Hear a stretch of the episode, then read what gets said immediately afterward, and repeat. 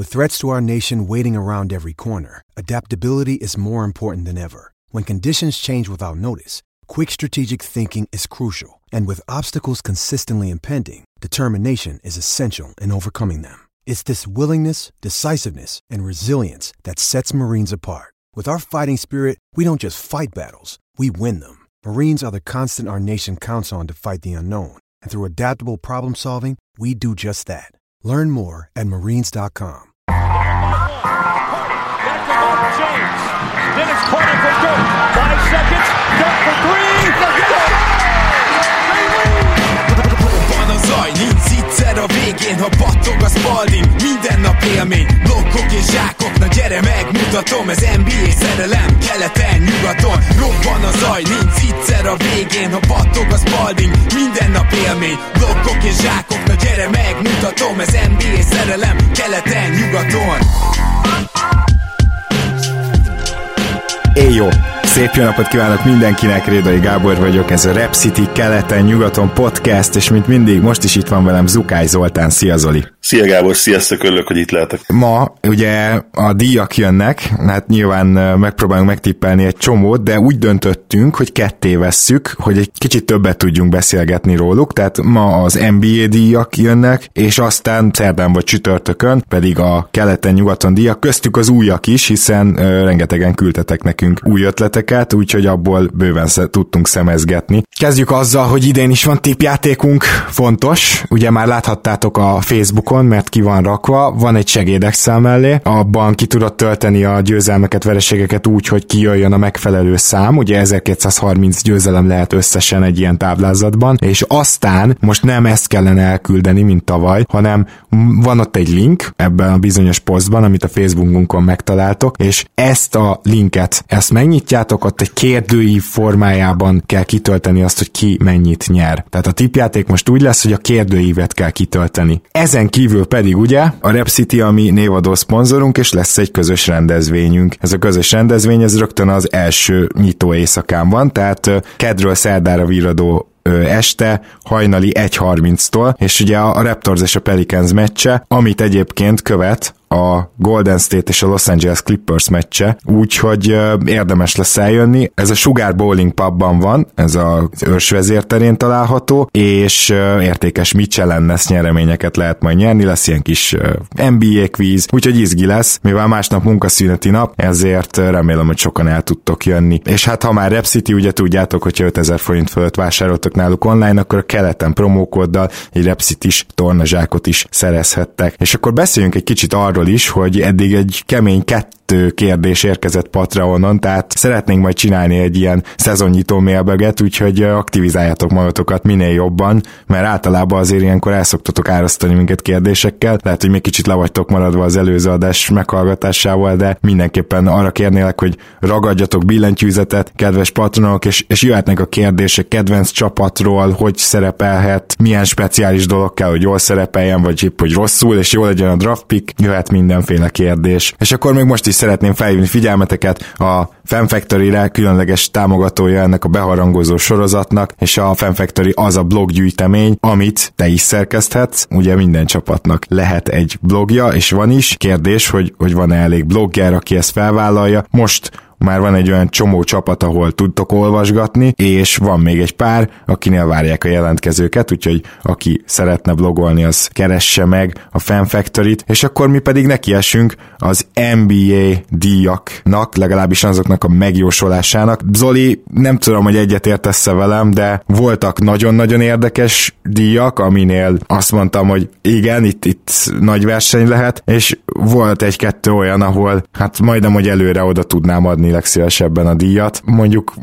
nyilván van egy, ami nagyon nagy meglepetés lenne, hogyha nem az adott személy nyerné, legalábbis számomra. Úgyhogy kíváncsi leszek, hogy nálad is van-e átfedés, de talán kezdjünk az MVP-vel. Nyilván érdekes lenne, ha az MVP-vel kezdenénk, vagy nem tudom, hogy érdekes lenne, de legalábbis az kicsit olyan, mint hogyha valami nagyon jó ötfogásos ebéd lenne, és tudjuk, hogy a desszert a legjobb, és akkor azzal kezdünk egyből. Úgyhogy lehet, hogy érdemes lenne akár azt a végére hagyni, de valószínűleg ez a két verzió van, hogy vagy azzal kezdünk, vagy ezt hagyjuk a végére. Viszont felkeltetted a kíváncsiságomat, mert nekem nem nagyon volt olyan kategória, amit egyértelműen oda tudtam volna adni valakinek, úgyhogy kíváncsi vagyok, hogy ez nálad esetleg pont az MVP. nem, viszont nálam abszolút nem az MVP a desszert, azt hozzáteszem. Tehát, hogy itt én azt gondolom, hogy valóban most több MVP esélyes van, de hogyha a logika szerint tényleg leszűkítjük, és nem akarunk valami nagy meglepetést bejósolni, akkor én úgy gondolom, hogy egy mondjuk 2 éve NBA-t követő ember is bármikor fel tudná sorolni most az MVP jelölteket. Tehát nem igazán hiszem, hogy itt nagy meglepít be lehetne mondani, de ami miatt ezt gondolom, hogy nem lehet óriási meglepetéseket mondani ide, az, hogy azért vannak bizonyos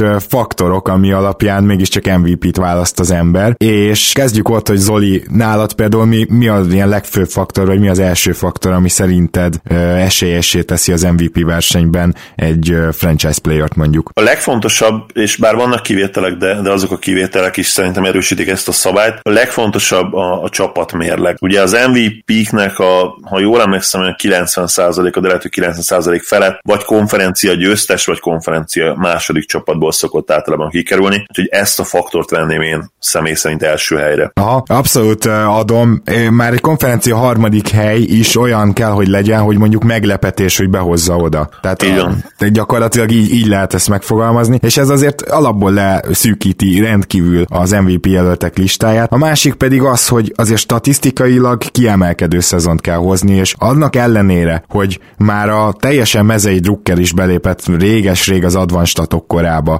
Olyan statokhoz férünk hozzá, ami ez a 2000-es évek elején valószínűleg csak maguk a csapatok a saját kezdetleges modelljeiken keresztül. Most pedig nekik már olyan modelljeik vannak, amit már teljesen esélytelen lenne még megértenünk is valószínűleg több nap tanulmányozás nélkül. Tehát, hogy most már más a helyzet nyilván. Na most ennek ellenére is azt gondolom, hogy az úgynevezett nyers statisztikák, azok még mindig nagyon fontosak, hogy abban azért domináns legyen. És ez nem is fog megszűnni egyhamar. Ez is szerintem leszűkíti nagyon.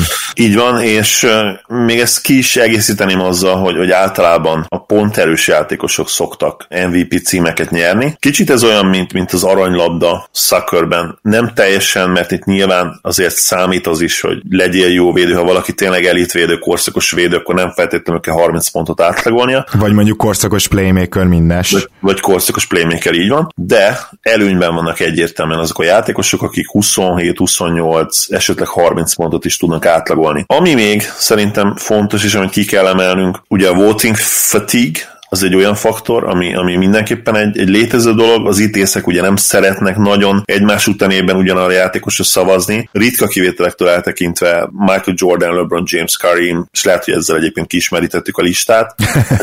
Ez nyilván Giannis esélyét egy picit csökkenti.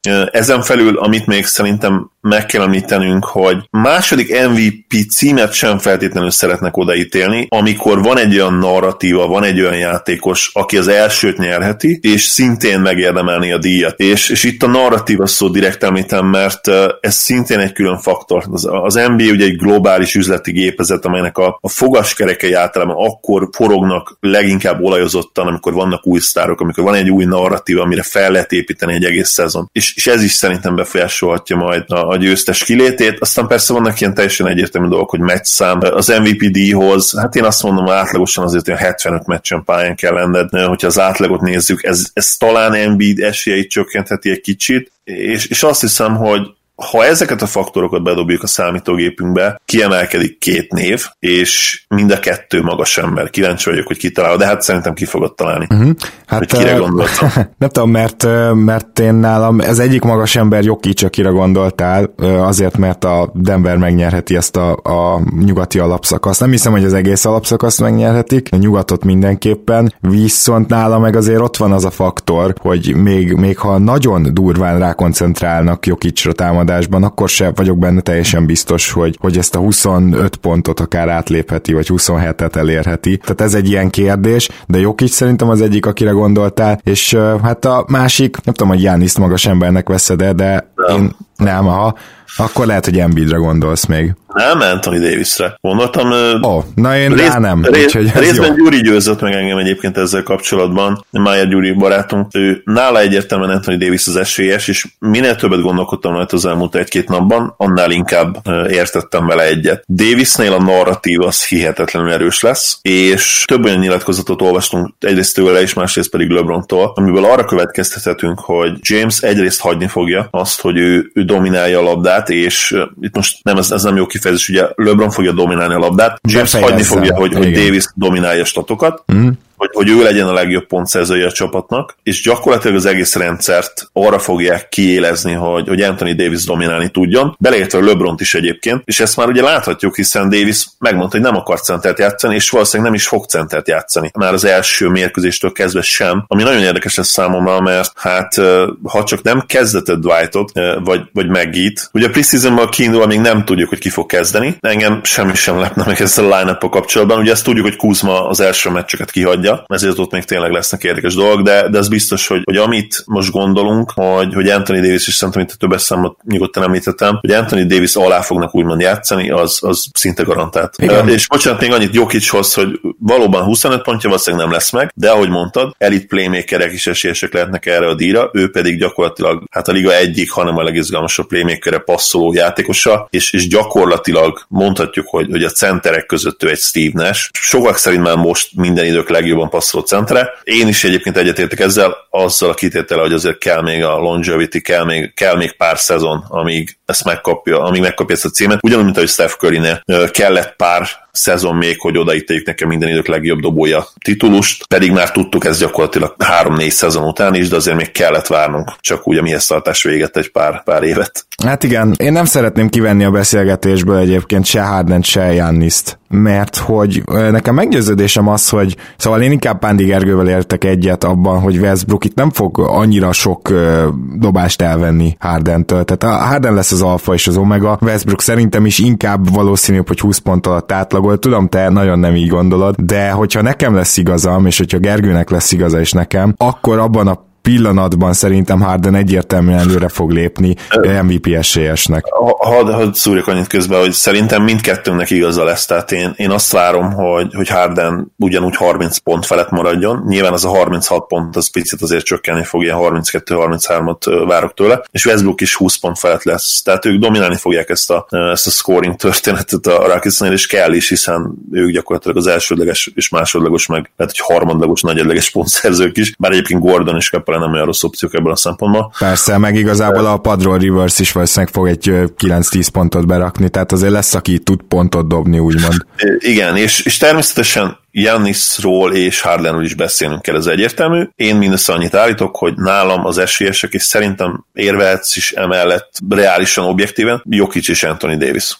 Oké, én azt mondanám, hogy tehát én Anthony Davis egyre inkább meggyőztök, de még mindig nem tartom top 3 esélyesnek.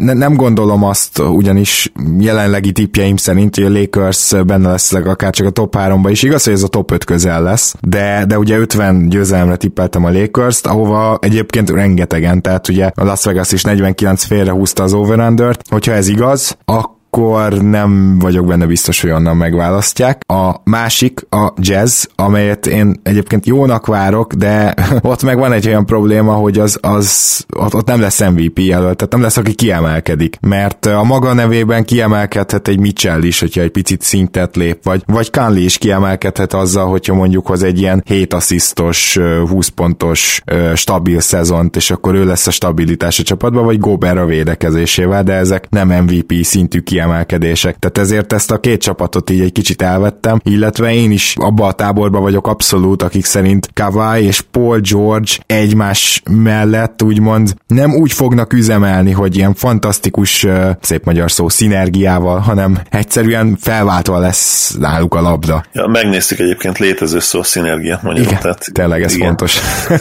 Tehát akkor innentől nyugatról igazából maradt a Denver Jokic-sal, és maradt a Houston Hardennel. És keletről pedig reálisan 2 darab csapatból választhatsz. Ez pedig igen. Akkor Embiid lesz, és Giannis lesz. És hogyha nekem most tippelnem kellene, akkor mivel a Bucks szerintem megnyeri az alapszakaszt, úgy Alec Uzammen, ezért én Giannist választanám ismétlésre. És egyébként a GM-ek is az új GM survey-ben így vélekedtek, azt hiszem 50% felett kapta Giannis a szavazatokat. Mert gondolj bele, Zoli, hogy a narratíva is erős arra most szerintem, hogy Giannis ismételjen. Nem nagyon lesz itt már ez a Waters fatigue, mert ugye nehéz magyar fordítani, de igazából valahol az unalom lenne ide a jobb magyar szó, annak ellenére nem ezt jelenti az angol. Tehát hogy nem fogják megunni, hogy Giannisra szavazzanak, mert egyszerűen ő még egy fiatal MVP, aki on the rise, úgy van, tehát éppen felemelkedőben van még mindig. Úgyhogy szerintem ott a narratívával sem lesz gond. Giannis elképesztően domináns volt a preseasonben, és vannak olyan jelek, amelyek szerint azt gondolhatjuk, hogy még rá tud tenni egy lapáttal, amennyiben ez megtörténik, és 60 győzelem felett lesz megint a Bucks, akkor logikus következtetés az innen, hogy ő nyerjen újfent, de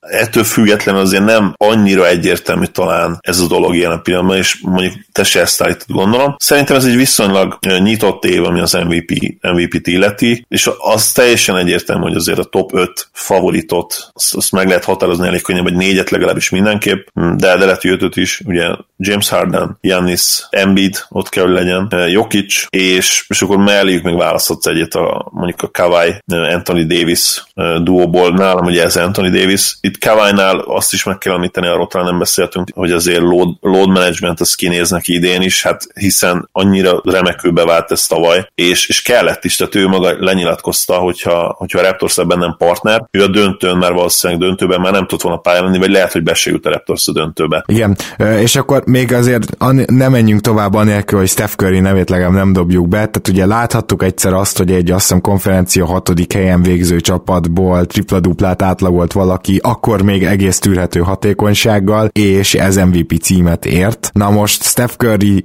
nem lenne meglepő, hogyha valami ilyen 35.8 assziszt, nem tudom, 60%-os TSS szezont lehozna. Mármint ez mindenkitől meglepő lenne, de tőle talán nem. Benne van a pakliban, és az is benne van a pakliban, hogy én nagyon nehezen látom, hogy a top 5-be valahogy bemegy a Golden State, de hogyha bemegy, és egy ilyen szezont is lehoz Curry, akkor biztos vagyok benne, hogy ő ezen a szavazáson minimum top 3-ba lesz. Egyetértek. Seffet nem lehet leírni, és nagyon-nagyon sokan várják a szakértők, szakírók közül is, hogy milyen lesz az a Steph Curry, akinek végre megint visszakerül a kezébe az irányítás, a labda, a stafétabot.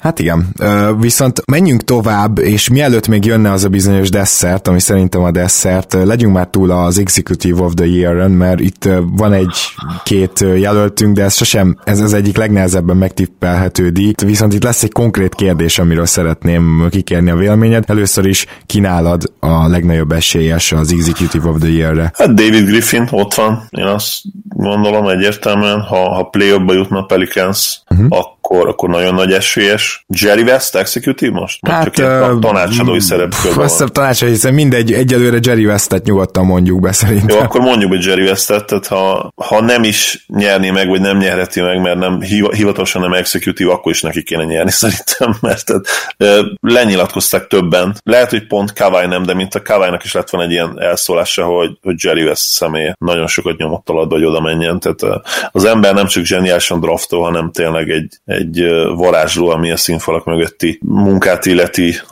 Igen, meg egyáltalán a legendás, tehát minden szempontból és a játékosok szempontjából is.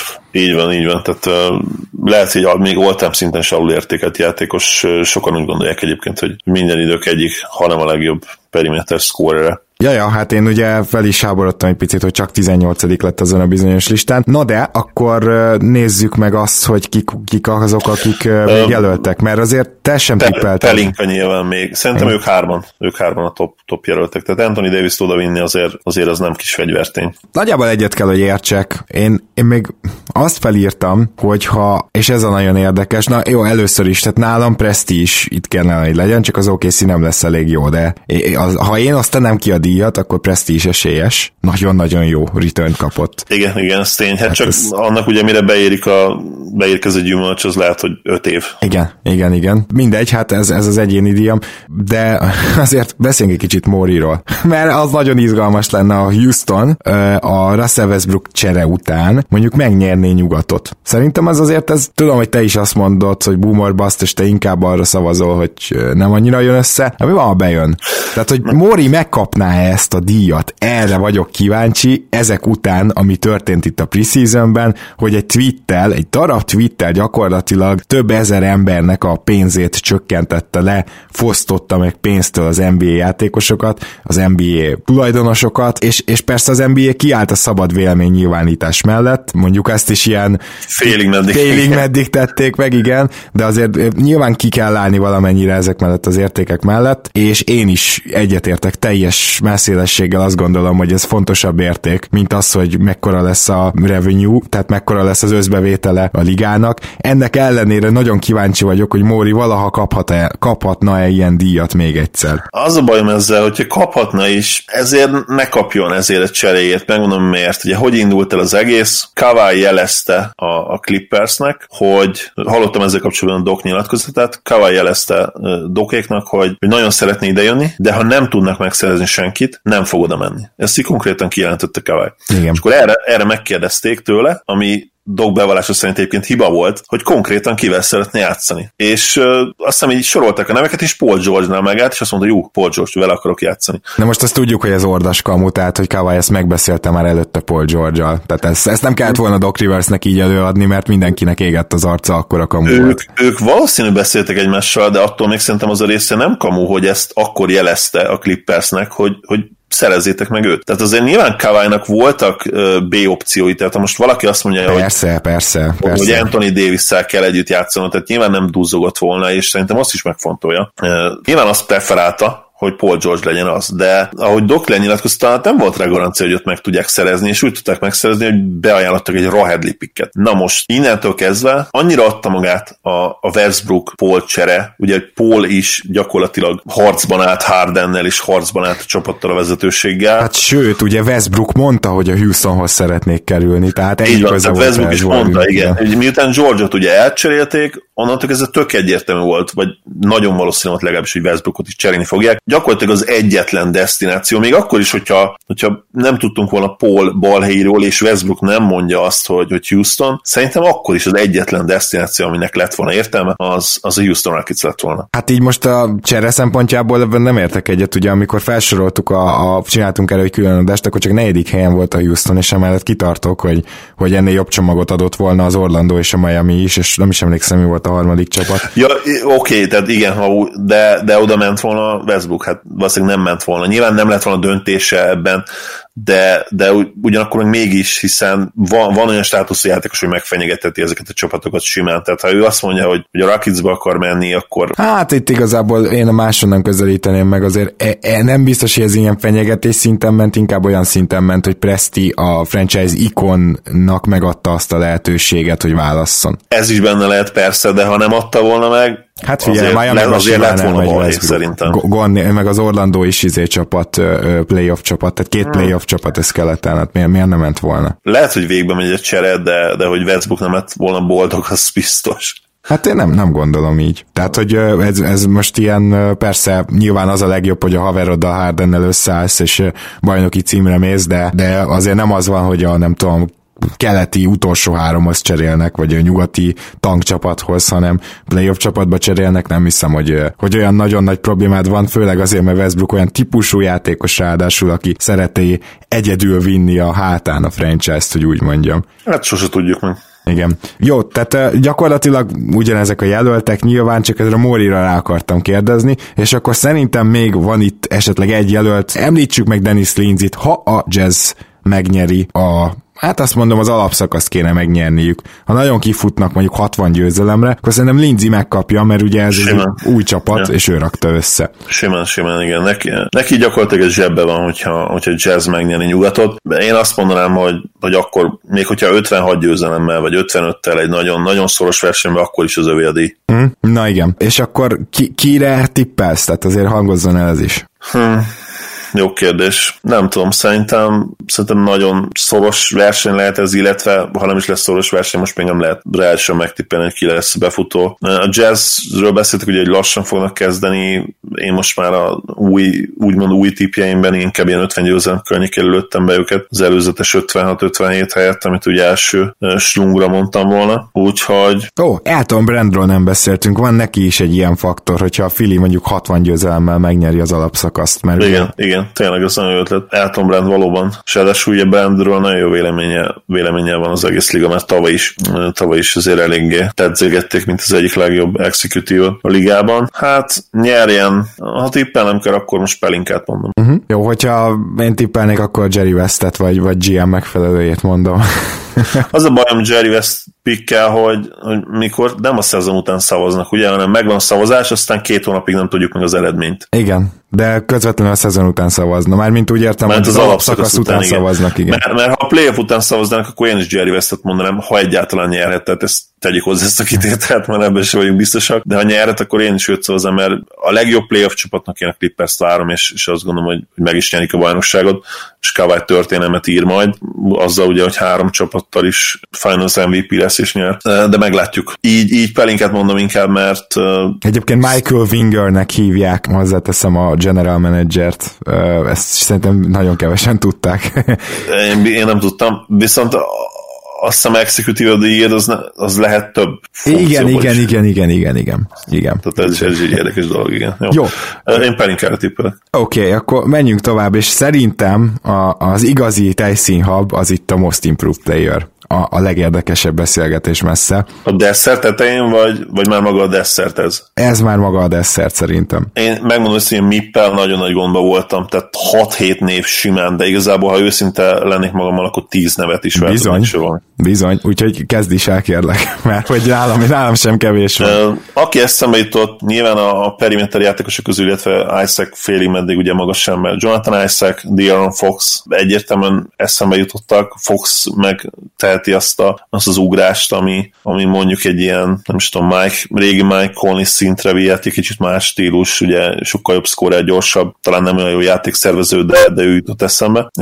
Az a szint neki már lehet, hogy Mippet érne, ugye még nem szupersztár, de valahol ott alatta. De eszembe jutott nagy kedvencem Thomas Bryant is, akitől ugye hihetetlen breakout szezont várok, vagy az a Bam Adebayo is, ha már magasokról beszélünk, aki mellett ugye most már nem lesz ott Whiteside, és gyakorlatilag az egész Heat front office kollektíve brutális szezont várt tőle, de az a Mitch Robinson is eszembe jutott egyébként, aki most azért 3. éves lesz, és hihetetlen. Tavaly, meglepő, de tavaly csak a rookie éve volt. Igen, 18-as drafton jött, igen, jogos. Valami azt hiszem, hogy 17-es draft. Azért, igen. Mert tudod, ő valami olyasmit csinált, hogy egyéni jegyzésekkel készült a draftra, tehát hogy nem vett részt az NCAA-ben szerintem. Igen, de a második körös volt 18-ban, igen. Jó, igen, akkor ő mondjuk kicsit kilóg, mert ugye ez sophomore lesz, és ugye szokták mondani, hogy sophomore-oknak ne nagyon adjuk oda. Ha odaadnánk sophomore-oknak, akkor itt Lukát is említhettem volna. Csak ehhez hadd tegyem hozzá, hogy felírtam én is ez zárójában, hogy annak ellenére, hogy másodéves, Begley, Jaren Jackson Jr., Shai Gilgeous Alexander és Anthony Simons is, és Mitchell Robinsont is felírtam. Ez az 5 ember az olyan pozícióba lesz, hogy még annak ellenére is ott lehet majd a szavazásnak az élmezőnyében, hogy másodéves. Tehát még egyszer Begley, JJJ, Shai Gilgeous Alexander, Anthony Simons és Mitchell Robinson. És Lukát miért nem vetted ide akkor? Lukát azért nem vettem ide, mert szerintem annyira jó volt ez az első év, hogy itt valami nagyon jól narrálható hatalmas fejlődés kellene ahhoz, hogy mondjuk egy olyan boomot bemutasson, mint amit esetleg be tud mutatni egy abszolút tavaly semmit nem játszó Anthony Simons, vagy egy most sokkal nagyobb terheket cipelő Shai Gilgeous Alexander, vagy egy scoringban most lehet, hogy akár 5-6-8 pontot ugró Marvin Bagley vagy JJJ. Van benne logika végül is, de itt nyilván az is fontos, hogy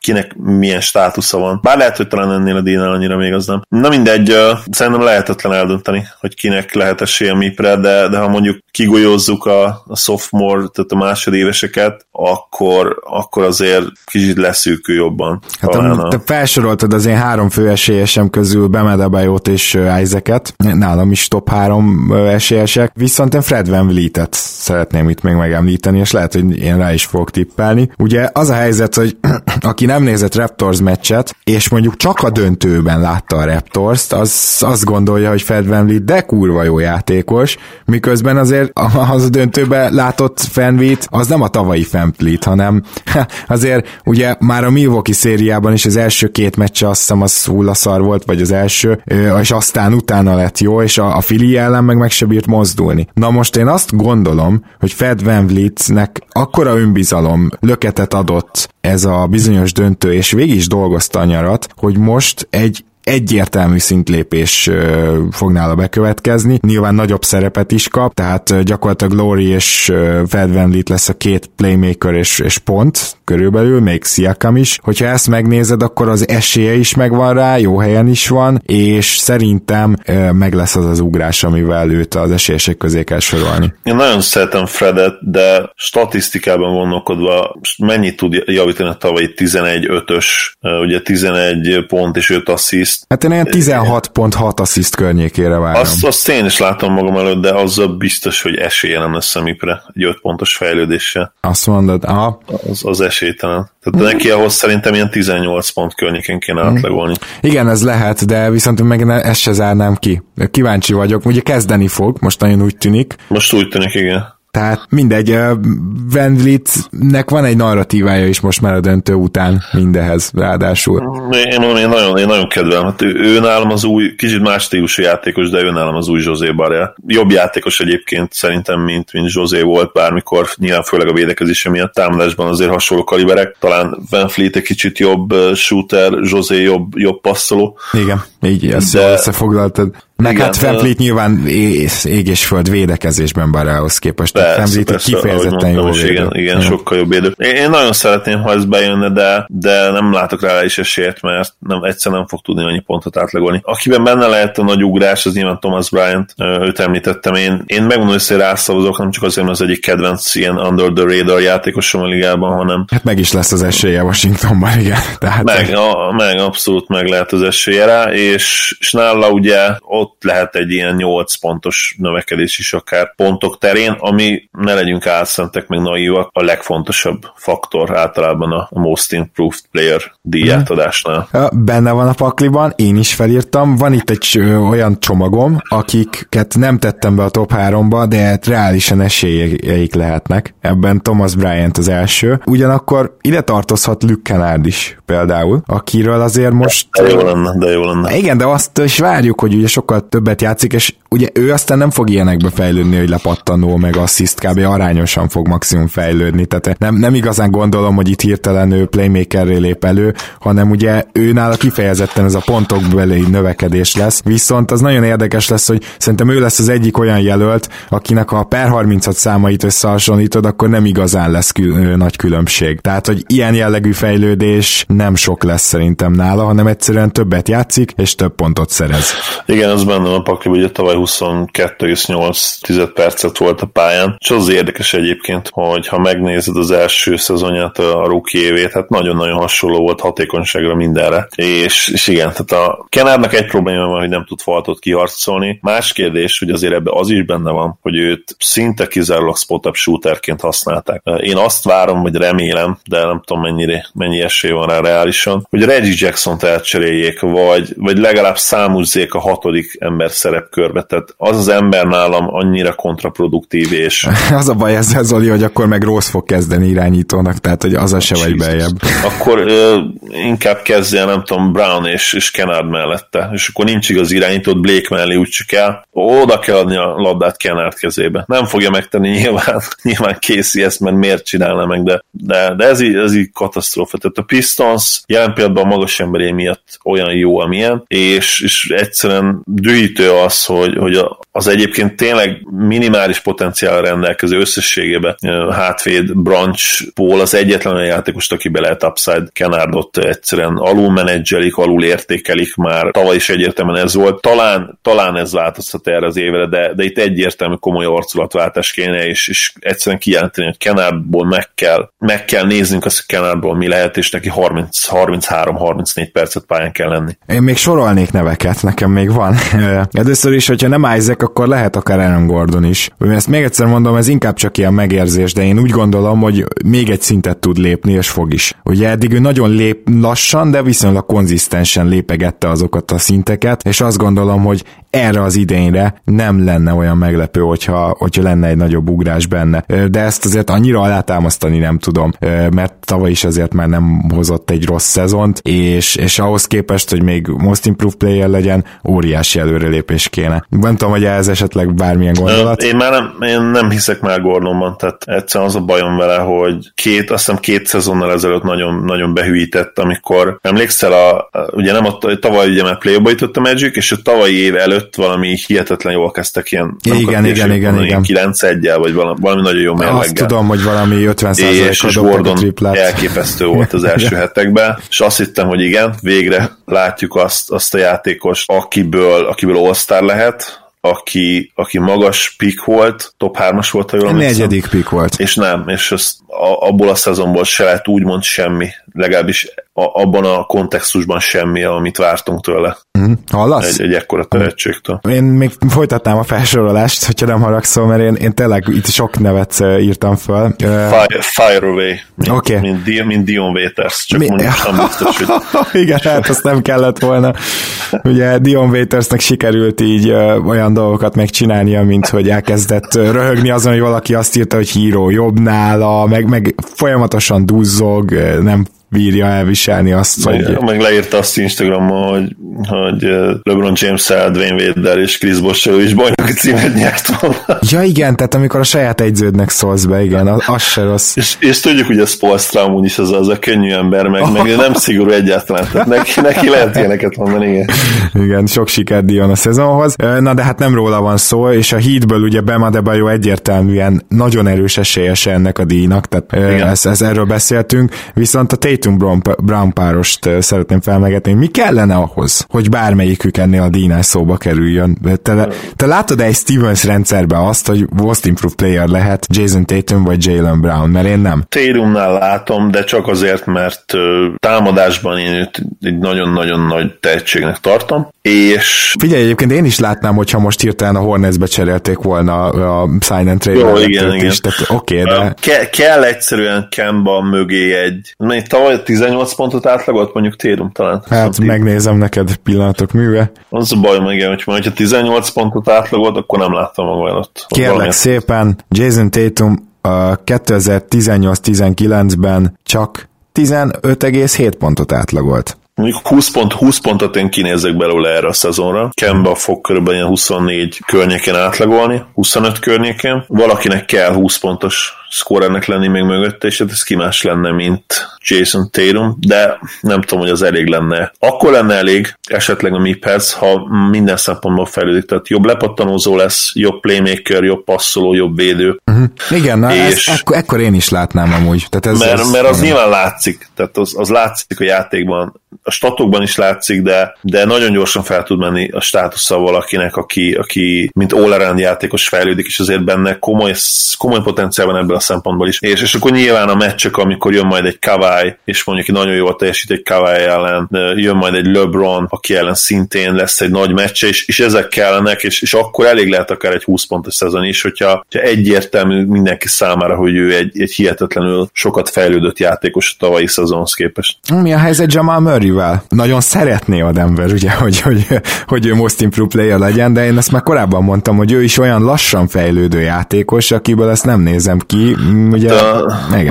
Murraynek konkrétan mitnek kell lenni ahhoz, hogy az a szerződés ne legyen gáz, úgyhogy nincs nagy nyomás egyébként a srácon. Erről annyit beszéltünk már, a legjobb Jamal Murray az egy szupersztár. Tehát 50 pontokat dob át, meg 40 pontokat dob át, meg nem tud hibázni, és gyakorlatilag ilyen, nem tudom, ilyen Steph Curry szintű shootert, meg egy nem tudom, ilyen ki az, aki nagyon jó volt, még mondjuk nem akarok Ellen Iverson mondani, hogy nyilván Iverson sokkal gyorsabb volt, de amikor a legjobbját nyújtja, akkor egy ilyen hihetetlen hibrid játékos, aki a pálya minden pontjáról képes pontot dobni, betörésekből is, flóterekből, triplákból, mindenhonnan, és ugye hihetetlen range dobótávja is van. De ez a játékos sokszor eltűnik 20-30 meccsekre. És igen, tehát itt nem is arról van szó, hogy csak minden harmadik meccsen hozza ezt, hanem néha inkább minden 15-en vagy 25-en. És az a különösen dűítő egyébként egyébként, hogy utána van 2 hét, amikor folyamatosan így játszik. Tehát le tud hozni szupersztár hónapokat a gyerek, és utána egyszerűen eltűnik ez az egész. Tehát meglátjuk, hogy most ő milyen szezont fog lehozni. Ugye nem ment a kanadai válogatottal, dolgozott elvileg rengeteget a játékán. Ha ő az a típus lesz, akit motivál a nagy szerződés, és meg akarja mutatni, hogy én erre rászolgáltam, még mindig csak 22 éves, talán látjuk már 23-on betöltötted, de nagyon fiatal, ne felejtsük el, akkor az egyik legfőbb esélyes is lehet, már csak azért is, mert azért a mibe is belejátszhatna egy kicsit a csapatmérnek. Tehát ha véletlenül megnyerni a nyugatot a Nuggets, és végre tényleg felér Móri Jokic mellé, mint legit championship contender második számú opció, az nagyon sokat érhetne ezen a szavazáson is. És akkor még van egy egész csapat, akit itt meg kéne tárgyalnunk, szerintem. Egy egész csapat. Kis túlzással. Tehát a Charlotte Hornetsből azért vannak jelöltek. Tehát én azt gondolom, hogy akár, hogyha Rozier jól sül el, akár, hogyha Dwayne Bacon megkapja a lehetőséget, és szerintem megkapja, mert ahogy én elnézem, ebbe a szezonban Batumnak nem lesz sok kedve játszani, és szerintem minden apró sérüléssel ki fog ülni, plusz ha tudják, el is cserélik. Tehát Rozier, Dwayne Bacon, és még Malik Monk is, aki ugye most 3. évét kezdi. Tehát ezeknek a játékosoknak olyan extra lehetőségük lesz, és mind a 3 fiatal, és mind a 3-nak van hova fejlődnie. Hogyha bármelyikükből kijön egy boom, akkor én szerintem ott lesznek ennél a díjnál. Békent adom. Nyilván statjére ránézel, semmi extra, de ugye ezen az esetben még jó is lehet, hogy tavaly semmi extra volt. Bizony. Prototipikus méretei vannak a dobó átvét poszthoz, nagyon-nagyon jó shooter, még nem túl nagy minta, de azt gondolom, hogy lassan beírhatjuk. És nem is rossz védő, ezt is tegyük hozzá. Nem rossz védő. Benne én is érzem a breakout lehetőséget. Monkról én megmondom, hogy ezt én már azért nagyjából lemondtam. És Rozierről is gondolom. Biztos hozni fog statokban többet, tehát ebben biztos vagyok, csak én nem tudom, hogy ő neki majd a hatékonyságával mi lesz, meg hogy anélkül lehet szemip. Rozier-del kapcsolatban azt kell mondani, hogy a tavalyi szezon nagyon elvett a kedvemet tőle, és nyilván nehéz helyzetben is volt, tehát az ember lehozott egy extra playoffot, és aztán kiderült, hogy hát figyelj, ez mondta neki Stevens, nem biztos, hogy szó szerint, de ugye tetten keresztül, hogy nagyon szuper, gratulálunk, ügyes voltál, most üljél le padra, nem nagyon fogsz játszani sokat. Igen. És hát ez is érthető volt nyilván, mert ott volt egy Kyrie Irving, aki ugye lehozta talán élete legjobb alapszakaszát. Nem tudom, Roziervel most úgy vagyok, hogy hiszem, ha látom. Jó, és akkor még Kyle Kuzmáról csak legalább beszéljünk. Tehát lehetsz úgy mip, hogy gyakorlatilag kicsit rosszabb volt a második éved, mint az első. Az első jó volt. Persze elsősorban tripla dobás szempontjából értem én ezt. Nyilván tavaly Kuzma egyébként egy jó scorer volt, csak nem ment neki a tripla. Mi történne, ha most esne is neki a tripla? De azt hiszem, hogy nem lesz itt elég egyáltalán a usage százalék. Tehát, esélytelen gyakorlatilag Kuzma. A MIP-re 18,7 pontot átlagolt tavaly. Igen, azt nem... Sanszan, most mennyit átlagolt LeBron és Davis mellett? Mondjuk 20-at. Szerintem benne lehet egyébként, hogy növekszik picit az átlaga, mert nyilván nagyon jó dobóhelyzetei lesznek, és azért egyértelműen 3. számú szkórerként számolnak majd vele. Én azt mondom. Meg az is igaz, hogy azért itt is lesz load management mind a 2 sztárnál. Meg lesz load management, így van. Tehát én láttam magam előtt, mondjuk, hogy 20 pontot átlagolt, de hát a 20 pont se lehet elég a MIP-hez, amikor tavaly majdnem 19-et átlagoltál. Igen, ez teljesen igaz. Jó, tehát nekem ennyire hosszú volt itt a lista, azért gondoltam, menjünk végig, és szerintem megérte. Én homerségből betippelem Fred Van Vlietet, de amúgy valószínűleg Bemade-Bajóra tippelnék. Én is egyébként, ha nem a szimpátiámon keresztül, a fandomon keresztül tippelnék, akkor nem Thomas Bryantet mondanám, így Thomas Bryantet fogom, de ha mondjuk valaki egy pisztolyt a fejemre szorítani, akkor Bemade-Bajót mondanám egyértelműen. Oké, ki lesz a Defensive Player of the Year? Ez lehetne az egyik olyan, ami nagyon egyértelmű, de én itt bevállaltam Embiidet. Mégpedig a Jazz lassú kezdése miatt, és azért, mert az első helyre várom a Filit védekezésben, és mellesleg ugye amúgy jó lesz a csapatmérleg is. Szerintem kétesélyes idén a díj, abszolút, Rudy és Embiid. Nem nagyon látok egy Paul George, mert nem csak azért, mert egyébként az első 8 meccset ki fogja hagyni, hanem mert szerintem a Clippers is lassan fog kezdeni. A preseasonjük az kifejezetten pocsékra sikeredett. Ez önmagában nem lenne akkora probléma, ugye beszéltük erről, hogy mekkora figyelmet tulajdonítsunk a preseasonnak, mennyire nyomhat a latba ténylegesen az alapszakasz elejét illetően. Szerintem abból a szempontból mindenképp, hogy azt le lehet mérni, hogy a kiegészítő emberek hogyan teljesíthetnek majd esetleg a kulcsjátékosok körül. Igen. Itt is azért voltak még most a Clippersnek problémái, szóval nehéz azt, Kawai nyilván nem lesz évvédője, ha Kawai 80 meccset játszana, és ő elhatározná, hogy ő védekezésben oda tesz mindent, ami nyilván baromság is lenne, ha az ő egészségi állapotát tekintve, meg egyébként is a mai ligában, ahol ugye mindenki gyakorlatilag más spórol az alapszakaszban, a sztárak közül védekezésben, akkor azt mondanám, hogy Kawai. Tehát ha egy possessionről van szó, még mindig azt mondom, hogy Kawhi Leonard a liga legjobb védője, és szerintem elég egyértelműen a legjobb, de nyilván esélytelen.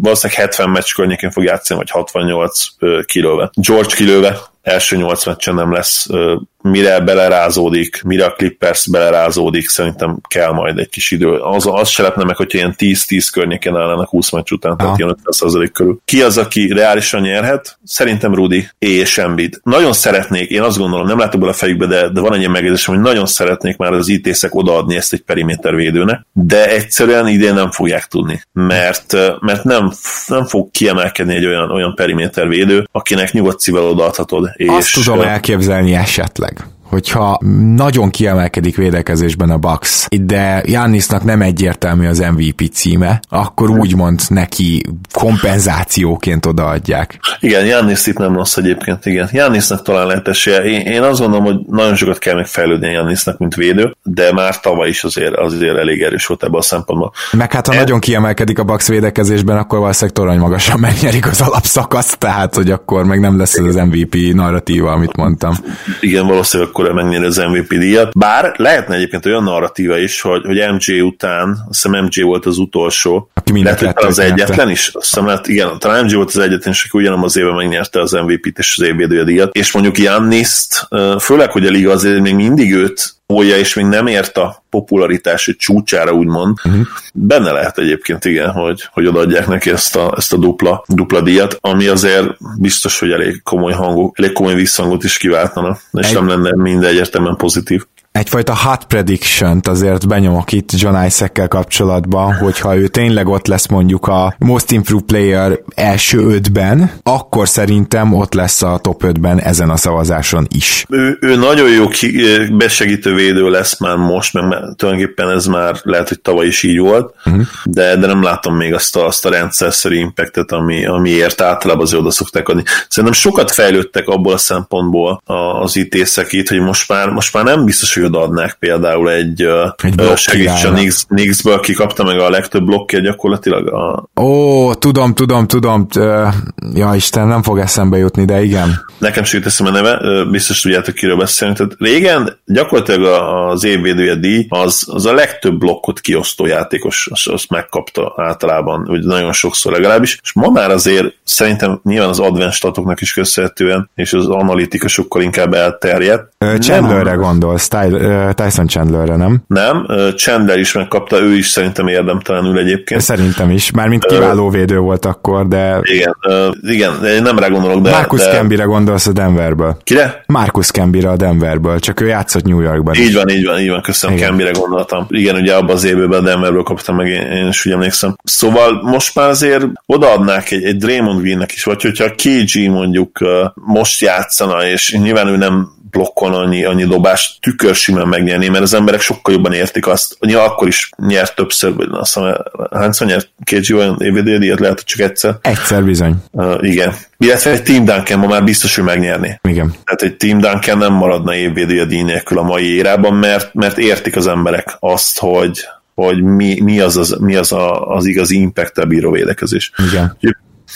De most egy Draymond Greennek olyan csodát kéne tenni, és nem magával, tehát hogy érted azt, hogy mondjuk ha top 10-ben lenne védekezésbe a Warriors, ami egy teljesen lehetetlen dolog, akkor oda kéne neki adni ezt. Most igen, egyébként mondom. Én megkockáztatom, lehet akkor oda kéne neki adni, hogyha 15. a Warriors. Tehát ha közel vannak ahhoz, amit én jósoltam, hogy a rendszer, meg stb., akkor már megérdemelni, de mint tudjuk, nem fogja megkapni, mert ott lesz Gober és vagy Embiid.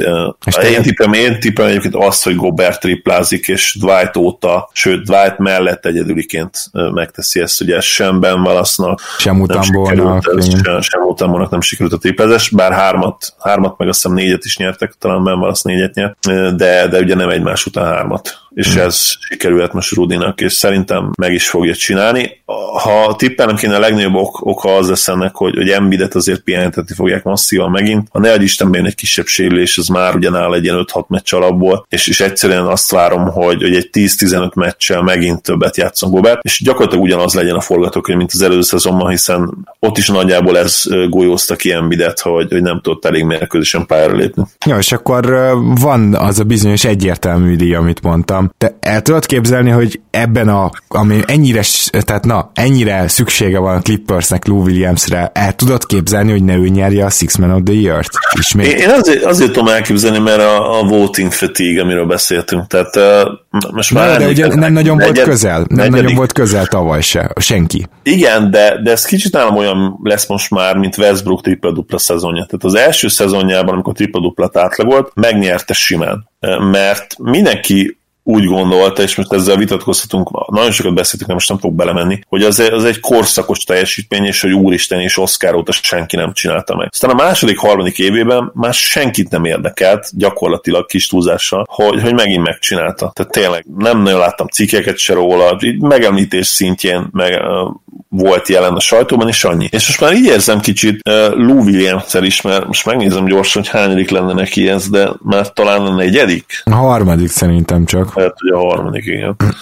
Hát ugye volt egy még Raptorzzal, egy Six Man of the Year-je, meg volt a tavalyi, én szerintem több nem volt. De háromszoros már, tehát ő is most triplázna, mert 18-ban, meg 19-ben is megnyerte, igen. És egyszerűen ez szerintem olyan voting fatigue lesz, hogy nem fogja, pont emiatt nem fogja megnyerni, és inkább keresnek a szavazók egy olyan játékost, aki lehet, hogy nem átlagol 22-23 pontot, vagy 24-et, hanem egy olyan all-around teljesítményt tud nyújtani, mint mondjuk, amit tavaly Szabonis tudott a padról, ugye ő idén kezdeni fog, tehát gyakorlatilag ki van golyózva, bárha elcserélik, ki tudja, de mondjuk egy hozzá hasonló játékos, aki a padról jön be, és le tud tenni egy olyan teljesítményt az asztalra, ami egyértelműen komoly impact-tel bír egy nagyon jó csapatba akár, és akkor most kikben gondolkodhatunk. Én 6 darab nevet írtam fel, de kíváncsi vagyok a jelöltjeidre. Inkább most nem mondd, mert nagyon kíváncsi vagyok, mert megmondom őszintén, hogy nekem csak 3 nevem volt, és az nyilván ott lesz a tiéd között is, de kíváncsiak ki a másik 3.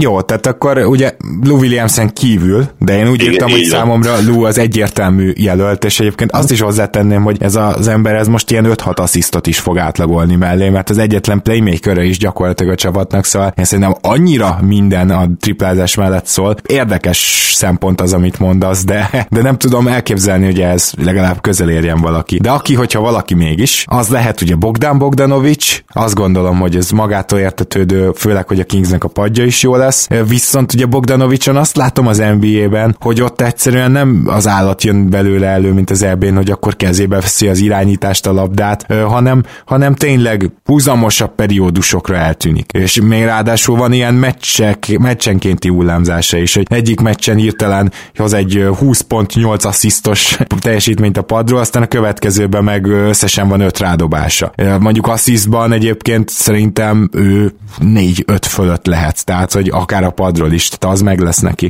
Tehát a másik az ugye Joe Ingles, aki hogyha marad a padon, akkor szintén egy ilyen playmaker lesz. Én azt gondolom, hogy mondjuk ő nem biztos, hogy elég pontot szerez majd ahhoz, hogy meglegyen ez a narratíva, mert elképzelhető, hogy ebbe a Jazzbe mondjuk Mitchell dob 23 pontot, Conley 19-et, és még lesz 5 olyan játékos, vagy 4, aki 10 fölött egy kicsivel. Nekem Ingles az a bajom, hogy szerintem, hogy legalább 50 meccsen kezdeni fog végül. Hol van a határ? Mennyi kell a Six Man-hez? Hát azt hiszem, hogy legalább a fele legyen a padon. Én is úgy emlékszem, igen.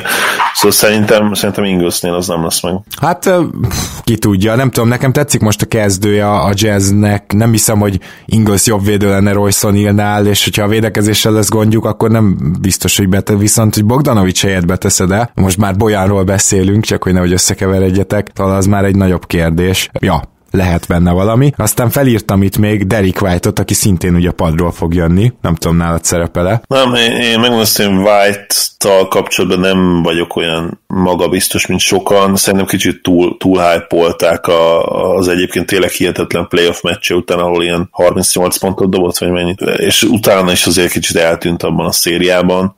Nekem ő még mindig egy kicsit képzetlen ahhoz, hogy ilyen díjak közelébe kerüljön. Dejounte Murray-t sokkal komolyabb játékosnak tartom, de ő nyilván végigkezdeni fog, és pont emiatt is ugye megy vissza White a padra. Lehet egyébként, hogy versenyben lehetne bizonyos szenárióban, de Spurs pont nem az a csapat szerintem, ahol rá lesznek kényszerülve arra, hogy White ilyen 20 pont környéken átlagoljon. Aki viszont egy jó jelölt, az Goran Dragic. Tehát, hogyha ő tényleg marad a padon és onnan fog jönni, akkor szerintem neki a pontjai meg lesznek. Tehát, ha igazi kihívót kéne mondani Lou Williamsnek, akkor én most Dragicot mondanám. Nekem az a bajom, hogy én szerintem, de remélem nem lesz igazom, szerintem Dragic gyakorlatilag befejezte pályafutásának érdemi részét a tavaly előtti szezonnal. Hát én is remélem, hogy nem lesz igazad, nekem ugye óriási kedvencem Dragic. És hát van még ugye Harrell, csak így említés szintén felsorolom, de Lou mellől nem fogja nyilvánvalóan elvinni, de például tavaly így is top 3-ba volt, hogy Lou nyert, úgyhogy... Hát meg Harrell szerintem nagyon sok meccsen szintén kezdeni fog. Na ez érdekes. Szerinted sok meccsen kezdeni fog. Én nem tudom elképzelni. Hát aztán a pre-seasonban is volt többször, hogy kezdett. Azt hiszem ellenünk is kezdett a Dallas ellen. Nem tudom, oké, értem a Zubac dolgot, tehát hogy így meccs elején játszunk, aztán elő se veszük soha többet típusú kezdő, de minek raknád be a mai ligába őt? Tehát minek kell egy drabális center, aki lassú? Nagyon, szeretem egyébként Zubacsot, mert nagyon ügyes gyerek, de komoly limitáció vannak a mai ligában, és Herelnek nincsenek meg ugyanezek a limitációi. Igen, egyébként most megjegyzem, és ezt tudom, hogy egy ilyen messze menő elmélet, de én éppen ezért Zubacsot kiadnám a rotációba, viszont J. Michael Green nálam centerposzton kezdene. És Green egy nagyon érdekes játékos, ugye te beleszerettél onnan Memphisbe, az a problémám Green-nel is, hogy lutri nagyon, tehát hogy voltak sérülései is oké, de egyszerűen az a teljesítmény, amit akkor ott tényleg nyújtott a Grizzliesbe, azóta se nagyon jön ki belőle. Hát nem, de azért tavaly mégiscsak a Clippersnek ő volt a legfontosabb magas embere a playoffba gyakorlatilag, akit be lehetett clutch szituációkba tenni, mert ugye Harrell védekezése az nem volt ott, hogy ezt meg lehessen csinálni, és akkor mégiscsak Green volt az, akit a clutch szituációkba fennhagyott Doc Rivers. Tehát az, hogy jól védekezel, jól pattanózol, és hogy be tudod dobni az üres triplát magas emberként, szerintem ez egy olyan fontos kiegészítő emberré tesz, ami miatt egy ilyen csapatban jó lenne a kezdőnek, és ugye itt az egész Doc Rivers érvelés is az, hogy lehet, hogy Harrell a legjobb játékos a magas posztokon összességében, de neki kell a Lou Williams Harrell pick and roll a padra, és hogyha ezt meg akarod tartani, akkor szerintem J. Michael Green lenne az igazi jó opció kezdőnek. Nagyon jó szériája volt, tény, ugye az a 6 meccses Warriors elleni széria, de nem tudom, a Green-t kicsit olyan játékosnak érzem, és nagyon sok van ilyenből, aki per 36-ra elképesztő mindig, de igazából nem tudná hozni ezeket a számokat, hogyha ténylegesen 30 perc felett játszhatná. Tehát ő nálam tényleg ez a 20 perces játékos, aki tavaly is volt, tavaly előtt is ilyen 22 perc környéken játszott. De ugye most attól, hogy kezd, attól még 22 perces játékos marad. Tehát nyilván erről játszik többet. Jó, értem. Egyébként nem is rossz lepattanozó, tehát még azt se mondhatnád, hogy nyilván nem olyan erős lepattanozó, mint Harrell, aki elit gyakorlatilag a posztján, de jó lepattanozó, és valóban egyébként lenne értelme annak, hogy őt rakod be. Viszont én azt csinálnám, amíg George nem jön vissza, hogy kezdetném őt is, meg kezdetném Harrellt is. Aha, na igen, ez is egy érdekes. Még nyilván azért itt 4-esbe is fog játszani. Hát persze, most miért ne játszhatna erőcsöterposzton? Gyakorlatilag egész pályafutása alatt erőcsöterposzton játszott. Na jó, eltértünk nagyon a témától, kalandozzunk vissza. Akit még felírtam, az Jeremy Lamb, de nagyon kíváncsi vagyok, hogy mikor tér vissza Oladipo, mert ugye addig kezdeni fog. Viszont Lamb azért a padról képes lesz szerintem egy ilyen 17-18 pontot is akár. Főleg egy olyan Indiánában, ahol a támadás továbbra is némileg problémásnak tűnik majd. Én azt gondolom, hogy legalább meg kell említenünk, és akkor ezzel ugye véget is ért a 6-os listám. Lamb ugye az örök ígéret, az a srác. Most már gyakorlatilag 26-27 éves, és... Hát figyelj, hozott tavaly egy jó szezont. Most ennél nagyobb, tehát ez már nem ígéret, hanem ő az a játékos, aki tavaly volt, kész. Igen, egyébként a tavalyi szezonja az kiváló volt, és ő valószínűleg nem is fog azért annyi mérkőzésen kezdeni, hogy ez probléma legyen, ugye a szezon elején fog csak kezdőként szerepelni. Hát most tényleg kérdés az, hogy Dipo már ugye 5-5 ellen egy, de hogy még azt mondják, hogy ettől még lehet, hogy még 2 hónapig nem tér vissza, szóval ezen fog szerintem múlni, hogy ő egyáltalán szóba jöhet-e ugye ennél a szavazásnál. Jó kérdés. Egyébként a Brogdon Lamb kezdő hátvéd duó nekem nem rossz, tehát Én megnézem őket hosszabb távon is, de nyilván amíg Oladipo nem egészséges. Bár ez a 6-5, amit ugye írnak a magasságunk, azt szerintem elég nagy kamu. Most a hivatalos méréseit nem is tudom, hogy mennyire mérték, de meggyőződésem, hogy ilyen 6-3 körül lehet igazából, és nem 6 láb 5. Viszont Brogdonnak legit 6-5 méretei vannak, ő szerintem magasabb, úgyhogy ez így működhet. Hogy Lem nyerhet-e Six Man of the Year-t? Hát, valószínűleg azért nem. A csapat mérleg nem biztos, hogy elég lesz hozzá a Pacers-nél, de egyébként érdekes pick, tényleg nem teljesen lehetetlen.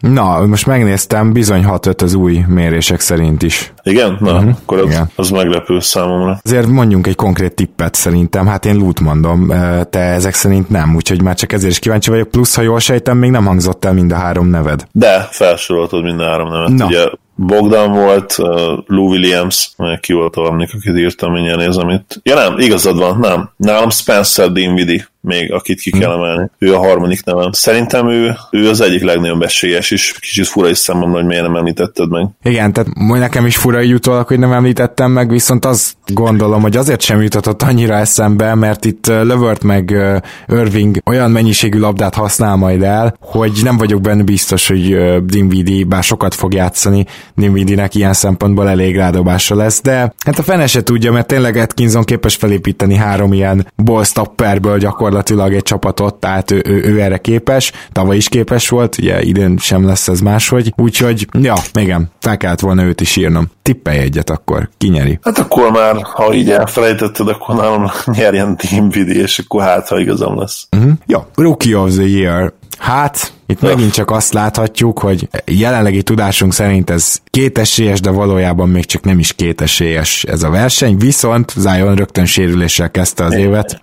Én azt mondom, hogy tök egyértelműen egyesélyes lenne ez, ha Zion egészséges, de nem biztos egészséges ez, viszont ha Zion nem lenne egészséges, akkor szerintem ez nem egy egyesélyes, hanem franc se tudja, hogy hány esélyes küzdelem, mert én azt nem látom Morantban, ami Zionban egyértelműen ott van, hogy toronymagasan elszaladjon ezzel a díjjal, és van több olyan újonc, akiknek azért elég komoly szerepe lehet majd idén, úgyhogy én óvatosan bánnék azzal, hogy Morant toronymagas esélyes, ha és amennyiben Zion nem lenne, vagy hosszabb időre kidőlne. Plusz Zionra visszatérve, ő lehet annyira domináns idén, hogy akár ilyen 60 meccsel is megkaphatja az év újonca díjat. Hát itt én szerintem Morantet egy kicsit máshogy értékeljük, tehát az a helyzet, hogy Morant még ebben a dobni képtelen Grizzliesben is 7-8 asszisztot átlagolhat. Olyan szinten jól lát a pályán a csávó, és a Morant szerintem úgy érkezik meg az NBA-be, hogy abban a pillanatban, hogy először pályára lép, a ballhandlingjéről úgy kell beszélnünk, mint egy top 8, de lehet, hogy top 5-ös ballhandling az egész ligában, amint először leüti a labdát hivatalos.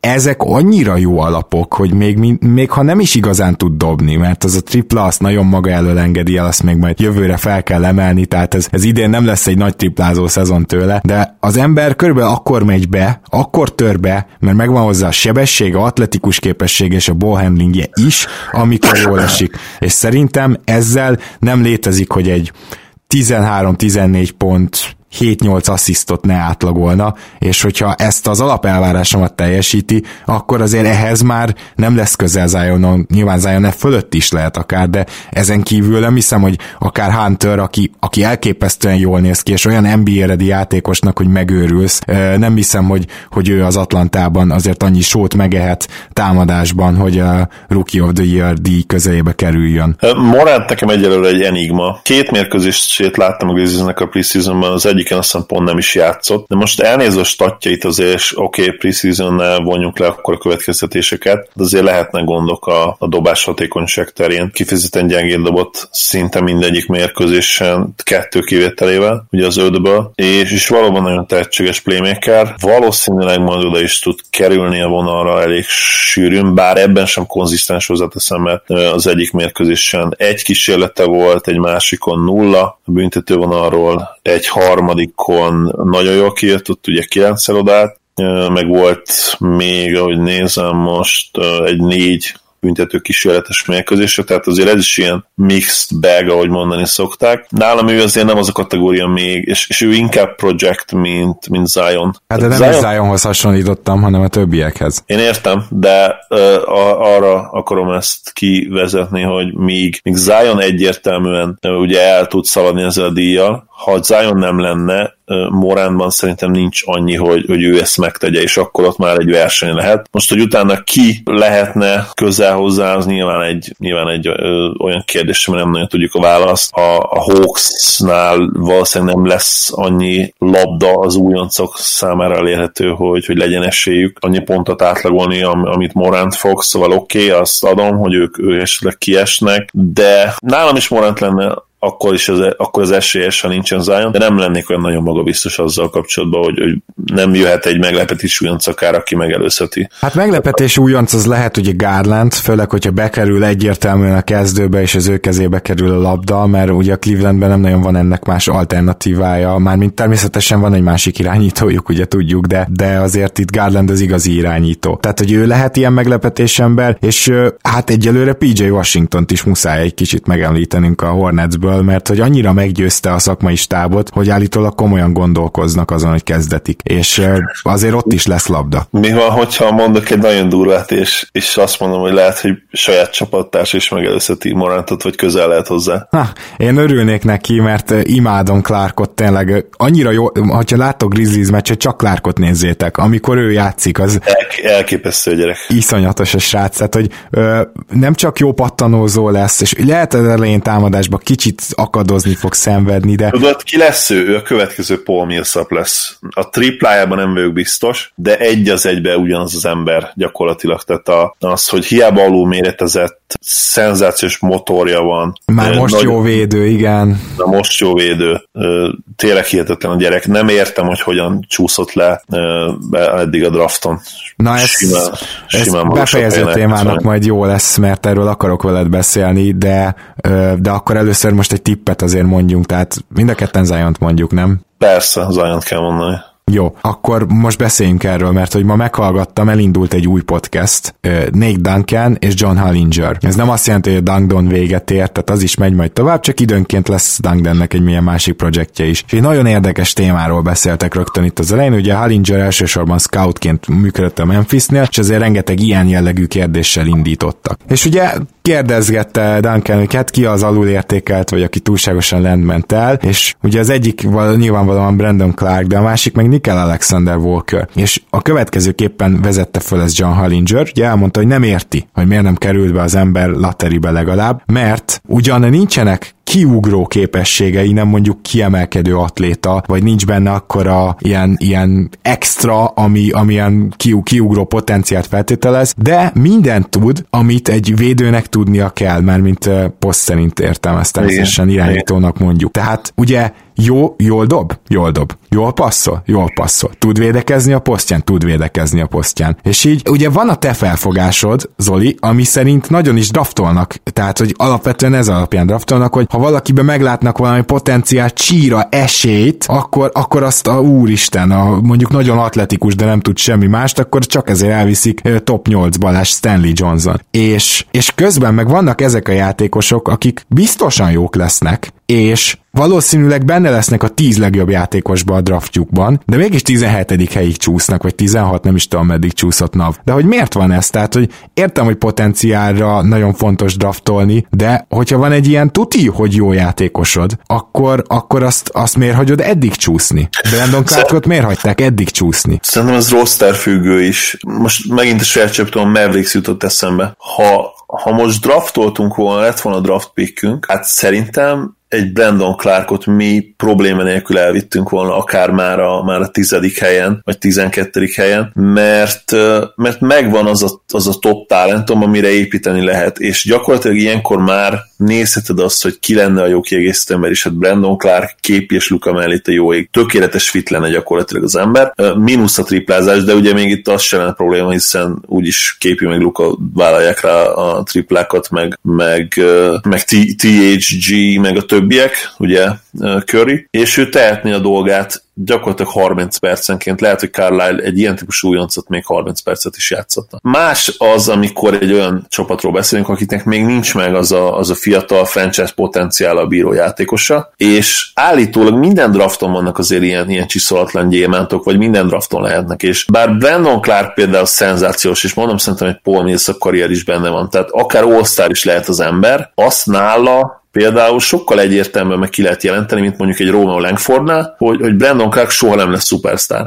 Uh-huh. Egy Romeo Langford is 95% vagy sőt, hát francokat 99,9% hogy nem lesz, de benne ott lehet az extra, szokták mondani, ez kicsit elcsépel, de ez az it factor. Aha. Biztos, hogy hallottad már ezt is. Hát sőt, pontosan erről beszélek, hogy gyakorlatilag emiatt választották Romeo Langfordot 14. helyen. Így van, pontosan. Semmi más miatt. És ez a válasz a kérdésedre, hogy ez. És valószínűleg persze 10-ből 8-szor ez rossz döntés. Igen. De annál a kettőnél meg lehet, hogy 10-15 évre helyre rakod a franchise-odat. Igen, tudom, csak igen, szóval az biztos, hogy egy, mit tudom én, Washington helyébe, vagy egy Hornets helyébe azért máshogy kell választanod, tehát ezt aláírom, de azért van egy ilyen statisztika is. Valakinek el kéne ezt már készítenie, hogy nagyjából mekkora esélyed van egy adott draft pozícióról jó játékost választani. És van ilyen egyébként, majd megkeresem. Jó, mert akkor erről lenne itt érdemes beszélni, meg azt hiszem, hogy Pándi Gergőnek van is egy ehhez hasonló projektje, ami ilyen történelmi összehasonlítás is, úgyhogy majd lehet, hogyha ő azzal kész lesz, akkor arról egy külön műsor is megy, de hát itt arról van szó, hogy Nicker Alexander Walkerben nagyon-nagyon kevés volt a baszt esély.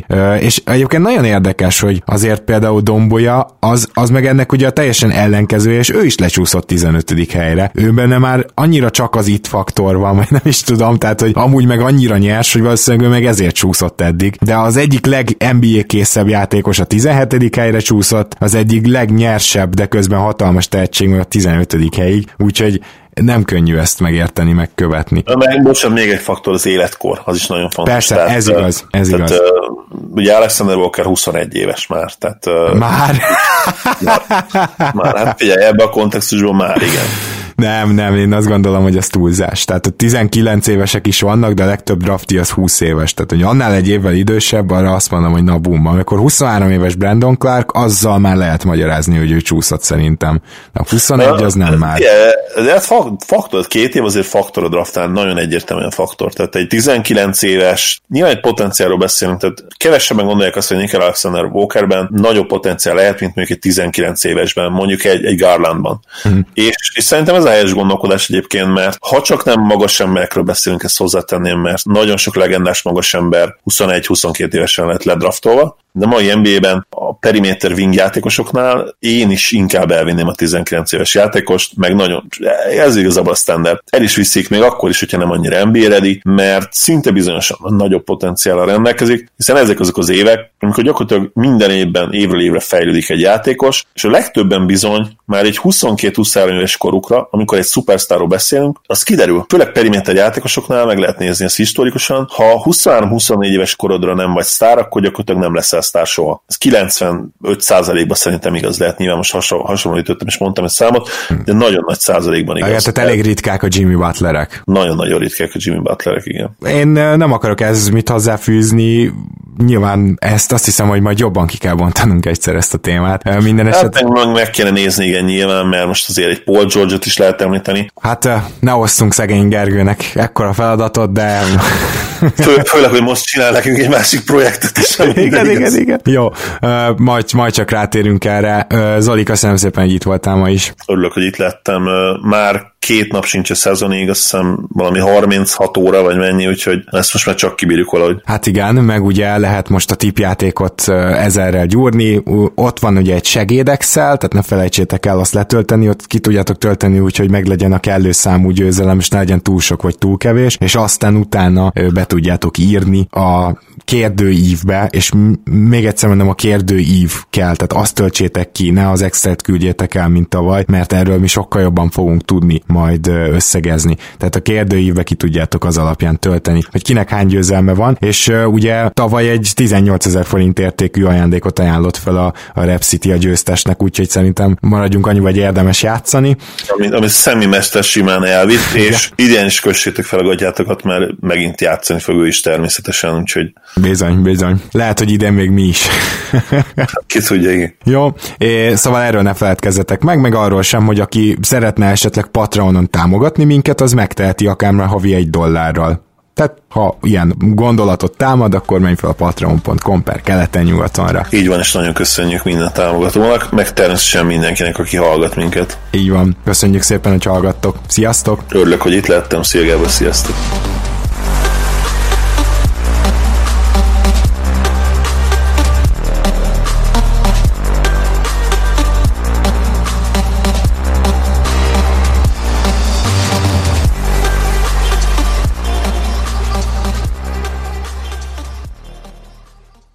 Ha más podcastekre is kíváncsi vagy, hallgassd meg a Béton műsor ajánlóját. El tudod képzelni, hogy a podcastet, amit éppen most hallgattál, fél év múlva már a mesterséges intelligencia generálja? Mi sem. De ha érdekel, eljötte már a gépek lázadása. Hallgass bele az Embertelen Podcastbe. Orsós Lajos vagyok, a műsor házigazdája. Egyelőre még élőben. Egyelőre. Fedezzük fel együtt, hogyan ismerkedik, randizik, mesél és vitatkozik Betty és Péter. Két teljesen mesterséges intelligencia. Lajos, a podcast címét mond még egyszer, léci. Oké. Embertelen Podcast. Ez a műsor a Béton közösség tagja.